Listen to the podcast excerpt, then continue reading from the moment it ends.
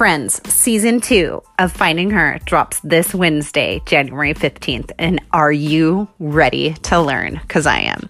First off, I had a relaxing time away from the microphone spent with my family during the holidays.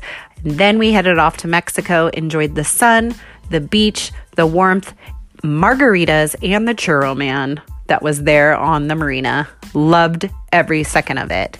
But now I'm back in Oregon and I'm excited to help you redesign your life in 2020. So that means this season on Finding Her, I will continue to share tips, strategies, and educational information connected to growing your self awareness in a variety of monthly topics.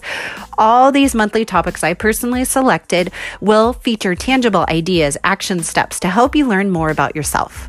Not to mention, holy shiitake mushrooms, the guests this season are incredibly knowledgeable and are experts in their areas. So, a sneak peek to the topics on Finding Her season two. They might be in order, they might not be, so you need to stay tuned. Mindset and manifesting, body positivity, grief and transitions, self esteem, confidence, growing in awareness, year of commitment and accountability, mental health and wellness in the workplace, and so much more. Finally, I just want to announce that Finding Her has partnered with a nonprofit organization called Hope for the Day. They work really hard to promote their message of it's okay to not be okay.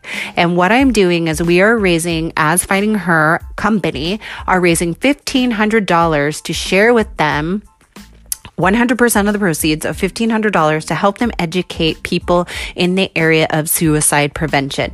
We're going to help save lives. So if you head on over to Anchor, you head on over to my Facebook page or any of my social platforms where I am offering that donation, please submit it there. All proceeds will go to the organization, and we're going to start off with $1,500. So let's make an impact this year, and it's okay to not be okay. I can't wait to see you Wednesday. Keep shining.